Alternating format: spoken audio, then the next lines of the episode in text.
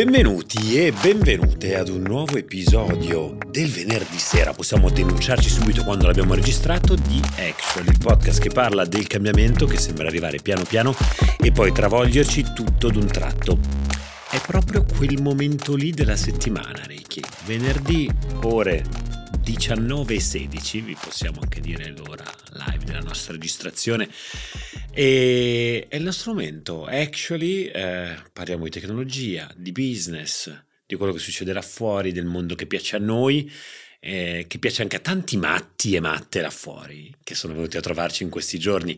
Abbiamo fatto le birrette eh, questo momento di incontro con uh, i members che ci sostengono qui in Will, molto partecipato, sempre più partecipato a questo momento, è incredibile tant'è la quantità di gente che è matta di, cioè, la quantità, diciamo, pochi, perché adesso poi sono eh, diverse, eh, così, migliaia di persone.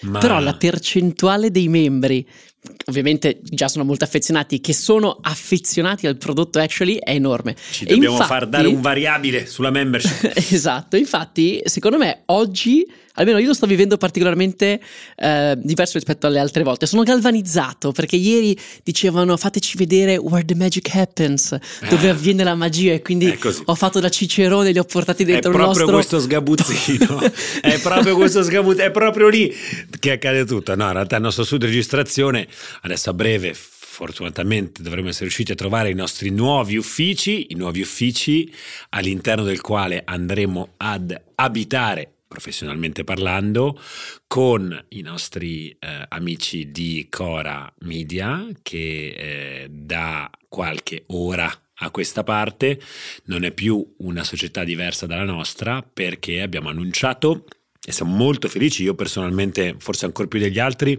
annunciato la fusione delle nostre due società, un momento eh, pazzesco, di grandissimo cambiamento, sono tanti mesi che ci stiamo lavorando, in realtà poi diciamo che è un, è un discorso, quello dell'integrazione che nasce dal giorno dell'acquisizione di Cora, eh, siamo felicissimi, eh, naturalmente rimarranno due entità editorialmente parlando separate, lo dico strategicamente, qua parliamo di business, non avrebbe senso diciamo diluire i due, i due brand l'uno nell'altro, Will continua con il suo progetto eh, piratesco, Cora continua con il suo eh, diciamo, progetto a livello editoriale eh, premium, quindi la, la, la, casa del podcast premium in Italia, ancora ad oggi senza veri e propri concorrenti, ma saremo un'unica società. Saremo un'unica società, eh, io ho cambiato una vocale nel mio eh, job title, sono diventato COO, Chief Operating! Officer. Vai, vai, vai con gli applausi, no, Lorenz. Vai, COO di un sacco di gente, eh, Ricky mi, mi, mi seguirà e già sta facendo tantissimo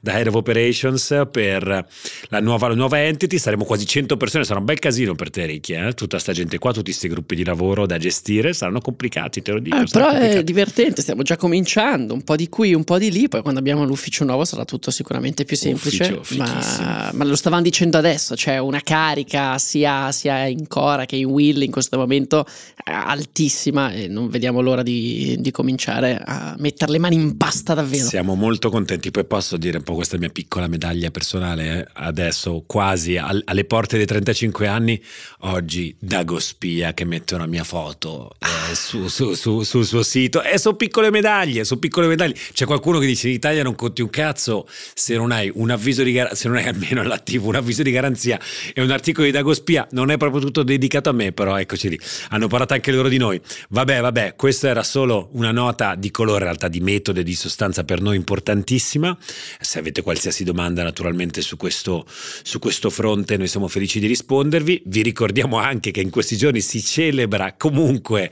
il compleanno di eh, Will, di questo progetto che ha fondato Ale Tommasi, che ancora sempre e comunque ringrazio per aver dato vita a questa banda eh, di matti, averla guidata eh, per, per, anni e, e quindi sono davvero molto molto grato a lui e Ve lo ricordiamo, per, farvi, eh, per farci un regalo tutti insieme attivo lo sconto eh, del 20% sui nostri abbonamenti annuali, Potete, avete le info qui in descrizione ma comunque basta che poi inseriate il codice compleanno Will e vi arriverà uno sconto per sostenerci sempre di più e per avere un sacco, un sacco, un sacco di roba per voi in esclusiva. Esattamente, e se voi lo fate oggi col 20% di sconto, tra qualche settimana in cui lanciamo finalmente Actually Bio. Bio. Il, bio, letto in inglese, sì, proprio in inglese. Il bio. nuovo spin-off di Actually in cui raccontiamo le storie di, di, chi sta inventando il futuro, di questi incredibili personaggi che stanno plasmando il mondo tech.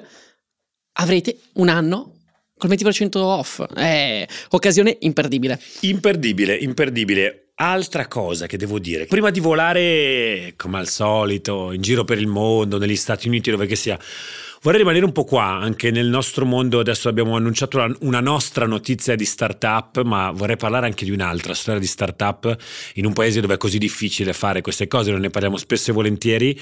Eh, c'è stata uh, una startup di nostri eh, cari amici, una startup, non mi, mi sento di, di, di, dirlo in questo caso, sì, in cui ho anche investito io, eh, una delle startup a livello tecnologico più avanzate eh, in Italia che è Planet Farms, eh, che fa vertical farming e, e tecnologia diciamo abbastanza avanzata nel mondo, nel mondo del, del, del, cibo e dell'agricoltura a cui è andato in fiamme uno stabilimento uh, Planet non ha un solo stabilimento ne ha, ne, ne ha diversi. Uh, è stato un momento bruttissimo mi sono molto immedesimato conosco naturalmente i, i founder Luca in particolare il CEO e ho pensato uh, cavolo che roba vedere dopo cioè noi sappiamo cosa vuol dire, tra l'altro noi non abbiamo una, una startup industriale, no? loro hanno eh, una componente tecnologico-industriale, quindi costruire per noi, per noi sono persone, sono processi di lavoro e quant'altro. Lì è anche proprio questa parte di questo stabilimento super high tech che è inaugurato poco più di due anni fa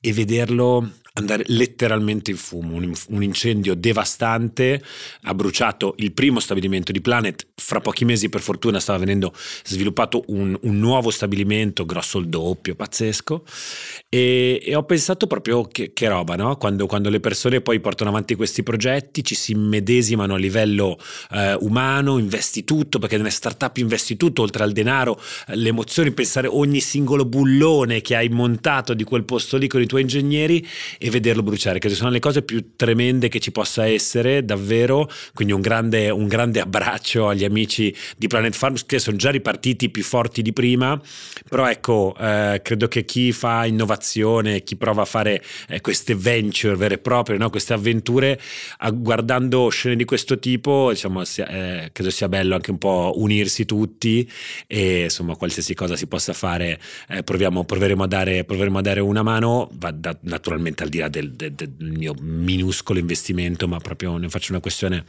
più emotiva di sistema e quindi viva, viva Plant Farms e viva tutte le start-up che lottano insieme a noi. E, mm, Insomma, questo, questo, è quanto. Ora, io lo so che tu vuoi andare sui tuoi amici di Cupertino. Io lo so, tu vuoi andare sui tuoi amici di Cupertino. Io, Ma prima. Esatto, e io, e io, adesso sarò lì e ti subirò su Copertino.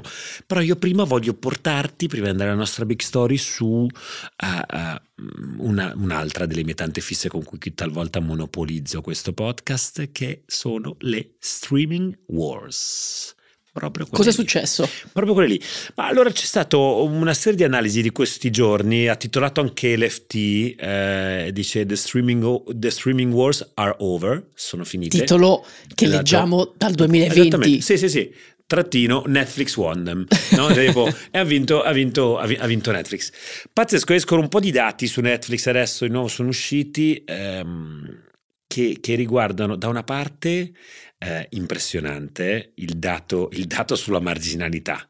Eh, Netflix che era unprofitable e quant'altro, così cos'ha, e c'è questo dato sul margine operativo di, di, di Netflix che quest'anno dovrebbe arri- ritornare ad un dato vicino al 25, tra il 25 e il 30%. Eh, parliamo di una società che eh, due anni fa lo aveva sotto il 15%. Ora uno dice, ma è sul 10%. Adesso voi immaginate di quante miliardi stiamo parlando, ok? Dimenticatevi un secondo eh, la percentuale. Eh, qualsiasi, qualsiasi eh, manager eh, che, che, che, si rispetti, soprattutto oggi in questo mondo dove la pura crescita non è più premiata, eh, si, si, staccherebbe un, un, rene per aziende, per aziende che hanno naturalmente questo tipo di, di, di, di volumi. L'altro, l'altro dato eh, ha dopo oh, una fase di rincorsa rispetto a Disney eh, sotto la quale era andata a finire anche a livello di, di quotazioni dopo il lancio di Disney Plus e quant'altro eh, la valutazione di Netflix su Disney è cresciuta continua a crescere. Un numero straordinario questo alla luce dei 17 miliardi che spendono tutti gli anni per produrre i loro contenuti originali cifra mostruosa, chiaramente è diventato eh, ovviamente la loro unica possibilità di differenziazione rispetto agli altri, perché a un certo punto si sono rese conto tutte queste media company che acquistare le licenze per eh, prodotti, eh, prodotti, da altri non era più sostenibile, quindi hanno cominciato a investire all'interno del loro, ehm, in, in questi contenuti originali. Un margine di quel genere con una spesa così alta è è straordinario. Pazzesco, è pazzesco. L'altro dato che, che, che emerge, che trovo, trovo, meraviglioso, di nuovo lo guardo da manager, lo guardo adesso da, da, da COO. L'altro giorno ho sentito, ho sentito, Raffi per raccontargli di questo nuovo eh, job title e siamo eh, finiti a ricordarci che effettivamente era il job title di una famosa mela marcia, era Jan Marsalek Urca. di Wirecard, il più famoso COO di cui abbiamo parlato. E no, dicevo, eh, a livello di obiettivi, un'azienda che crea cresce, che è cresciuta in termini di revenues nel 2023 del 6,5%, eh, mentre il, eh, l'utile è cresciuto del 20%, cioè una roba, una roba meravigliosa.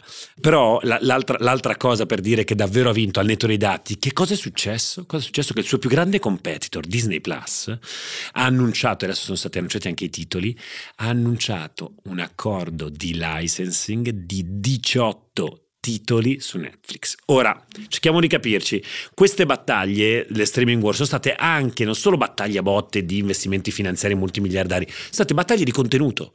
Tu vuoi accreditarti come la piattaforma dove tutti devono andare, oppure anche non la piattaforma, ma una delle piattaforme sulla base di quale terreno combatti in buona misura quello degli originals, ok? Netflix li produce e deve produrre perché non ha chissà quale library tu ora prova a pensare l'IP che ha eh, Disney dietro di sé. Naturalmente ha alcune IP che sono proprio, eh, diciamo così, il, il, i, i, diamanti, i, diamanti, della corona, eh, ma e quindi tutta, tutta, tutta, la saga Marvel, Star Wars e la parte di, di, di Pixar. Però in questi 18, 18 titoli di cui, stiamo, di cui, si sta parlando in queste, in queste ore, ci sono... Uh, per dire delle, delle, dei titoli come How I Met Your Mother, che sono quei titoli vecchi ma che continuano a fare una quantità di stream eh, pazzeschi. C'è Prison Break, eh, The Wonder Years, eh, 30 for 30 anche, mezzo carino, una cagatina simpatica.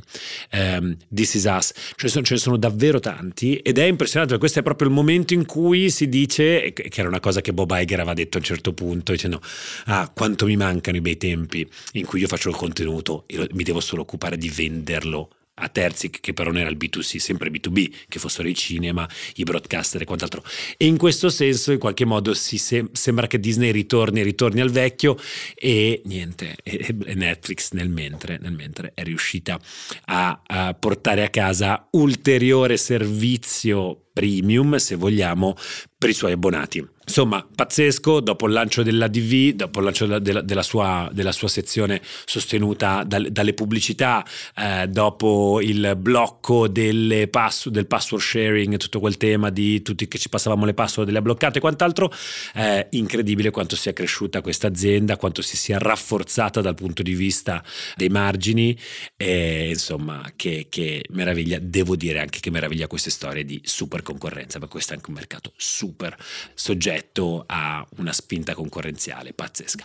Questo volevo dire, caro mio Riccardino Bassetto, io lo so che tu vuoi no, parlare di me. È, è, è, mega interessante questo interessamento, questo cambiamento di strategia quando queste piattaforme hanno cominciato a diventare produttori cinematografici, è cambiato davvero tutto e mi ricordo ai tempi quando fu eh, annunciato l'arrivo di Disney Plus, in tanti dicevano Disney Plus cambierà tutto, perché Disney Plus, a differenza di Netflix che è puro produttore, aveva poi anche tutta un'altra serie di attività che poteva collegare alla produzione cinematografica, perché chiaramente loro riescono ad estrapolare da una singola IP di un film anche poi l'attrazione turistica al, a Disney World e poi c'è il merchandising all'interno dei Disney Store e quindi avevano da quel punto di vista un vantaggio Super gigantesco rispetto, rispetto a Netflix. Netflix però probabilmente questa mossa del first mover forse si è mossa meglio, insomma alla fine la, sembra che, che l'abbia vinta e lo testimoniano anche le nomination agli Oscar in cui Netflix ha battuto tutti quanti in termini di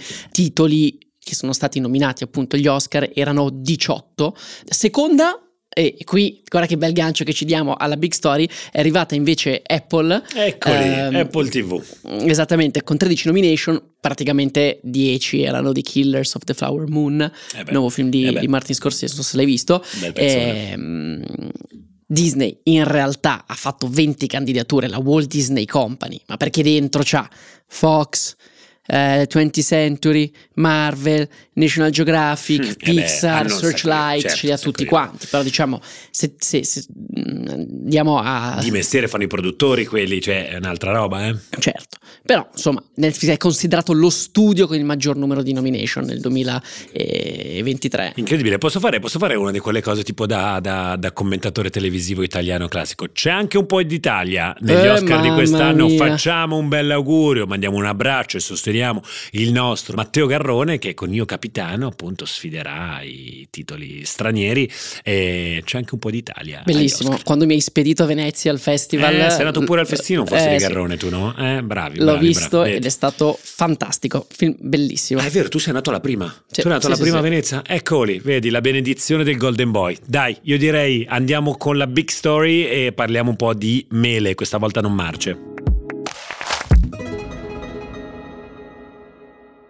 Caro il mio Riccardino Bassetto, siamo qua dall'altra parte del gingolino, la big story è tutta tua. Ti posso solo dire però che se mi fai indispettire troppo, io quando verrà a trovarci Yakidale, che a quanto pare, a quanto pare il buon Yakidale lo conoscerete, un creator incredibile, youtuber, instagrammer, imprenditore pazzesco del mondo tech, a quanto pare ha il suo paio, paio sarà un paio come si definiscono, di Apple Vision Pro, il visore della Apple, ce lo porterà qua un po' a provare e io gli dirò, e io lo aspetterò qua sulla soglia dicendo bravo portamelo, portamelo, ma poi quello che davvero mi dovrei dire è cosa ci fai con quella roba lì, perché non c'è niente, è una scatola vuota, sì che bello, uh le faccette, posso vedere le cose, uh sì ho tutte le app che posso attivare con un...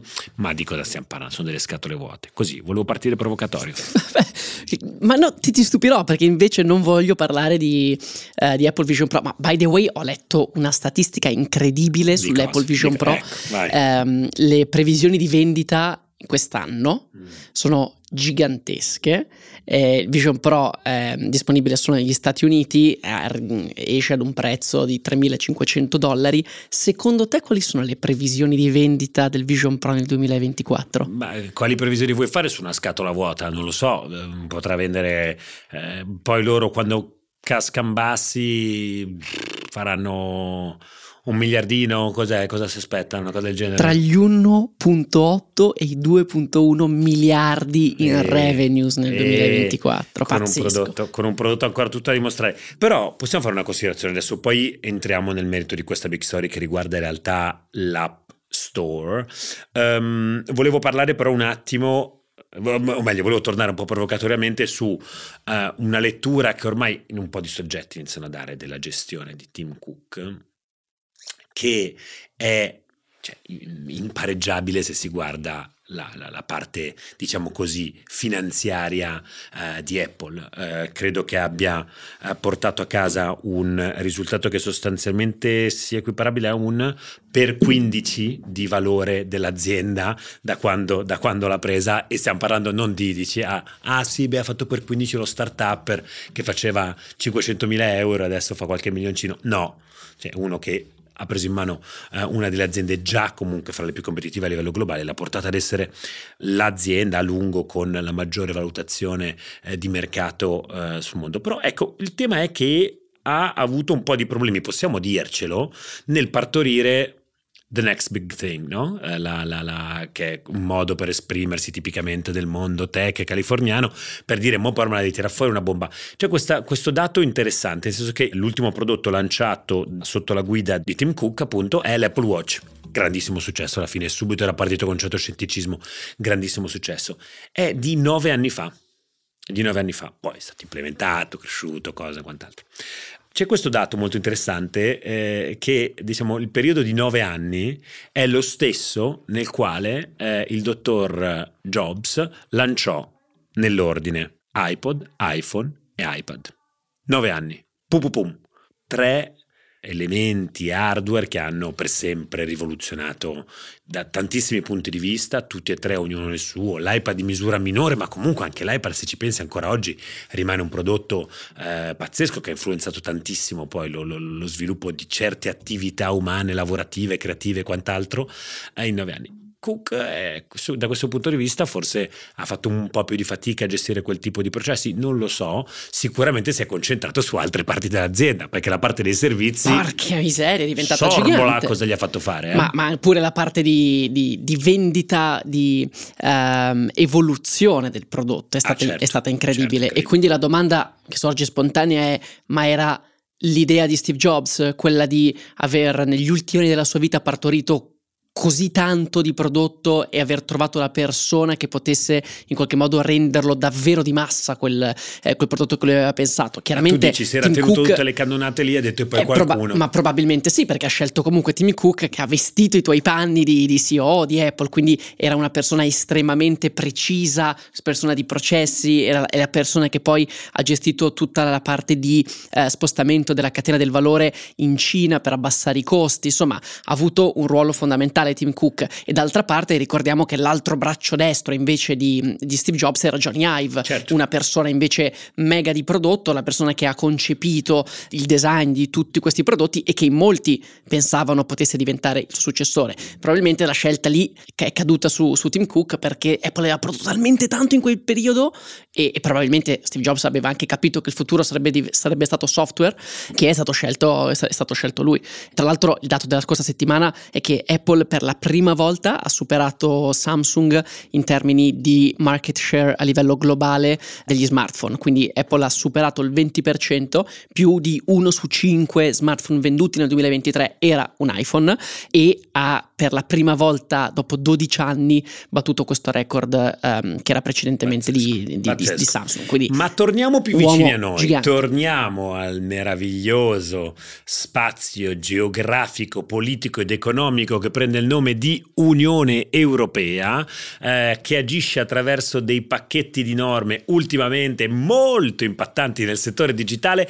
Tra questi c'è il Digital Markets Act, eh, abbiamo già parlato di tanto di Digital Service Act, abbiamo parlato un pochino di Digital Markets Act, richiameremo sicuramente a tempo debito anche il nostro amico eh, Vincenzo Netiani per approfondire anche i nuovi aspetti, perché a marzo è poi il momento delle comunicazioni in cui le grandi big tech dovranno, diciamo, eh, dichiarare il loro grado di compliance eh, rispetto alle nuove regole, eh, Apple eh, ha iniziato ad esprimersi rispetto ai eh, cambiamenti che queste norme le impongono in, su, su, su, sull'App Store. Sull'App Store. Ieri che ha pubblicato Apple ha pubblicato questo eh, newsroom, all'interno di, del newsroom, che è il loro blog, in cui pubblicano i loro comunicati stampa, comunicato stampa così all'improvviso, sorpresa, sono caduto dalla sedia perché è finalmente arrivato il side loading, cioè la possibilità, abbiamo parlato tante volte su Actually, di scaricare all'interno del proprio dispositivo iOS, quindi all'interno degli iPhone,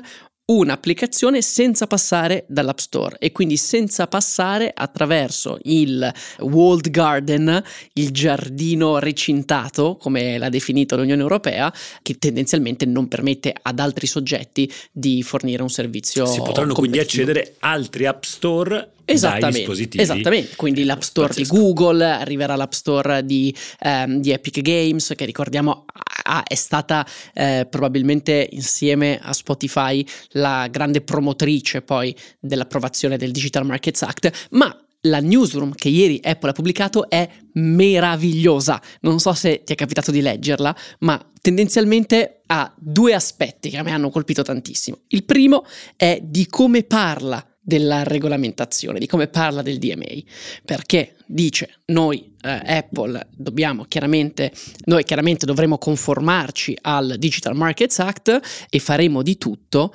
per um, garantire la sicurezza degli utenti, perché, e qui ti cito Apple, il DMA apre nuove strade a malware, frodi e truffe, contenuti illeciti e dannosi e altre minacce a privacy e sicurezza incredibile il modo in cui parla del DMA. Poi sappiamo benissimo che si sono arrabbiati un po'. Per come Gli è... sono entrati nel giardino, giustamente. sono entrati nel giardino di casa e questo per dirla come la direbbe un non so, un, un, politico di destra del nord-est in Italia direbbe loro quando mi entrano in giardino io gli sparo e ha sparato non c'è alcun riferimento alla mia provenienza in questa frase che Riccardo Haupt ha detto. Eh, poi sappiamo chiaramente per come è costruito il, il, sistema operativo di Apple che è molto improbabile che scaricando queste applicazioni si possano scaricare dei malware. In ogni caso Apple poi ha rilasciato anche questa notarization, questa notarizzazione delle app per cui ci sarà un misto di controllo automatico attraverso AI e umano che garantirà la sicurezza, la sicurezza degli utenti. L'altra cosa però interessantissima. Vai, andiamo a parlare di soldi. Come aggira la regolamentazione? Perché aggira una, una, una regolamentazione viene fatta dal punto di vista legale con una risposta che è puramente economica. Ad oggi, l'abbiamo detto tante volte, Apple prende una percentuale del 30% dalla vendita delle applicazioni e da tutti i pagamenti che vengono fatti anche all'interno dell'app, i cosiddetti in-app purchases.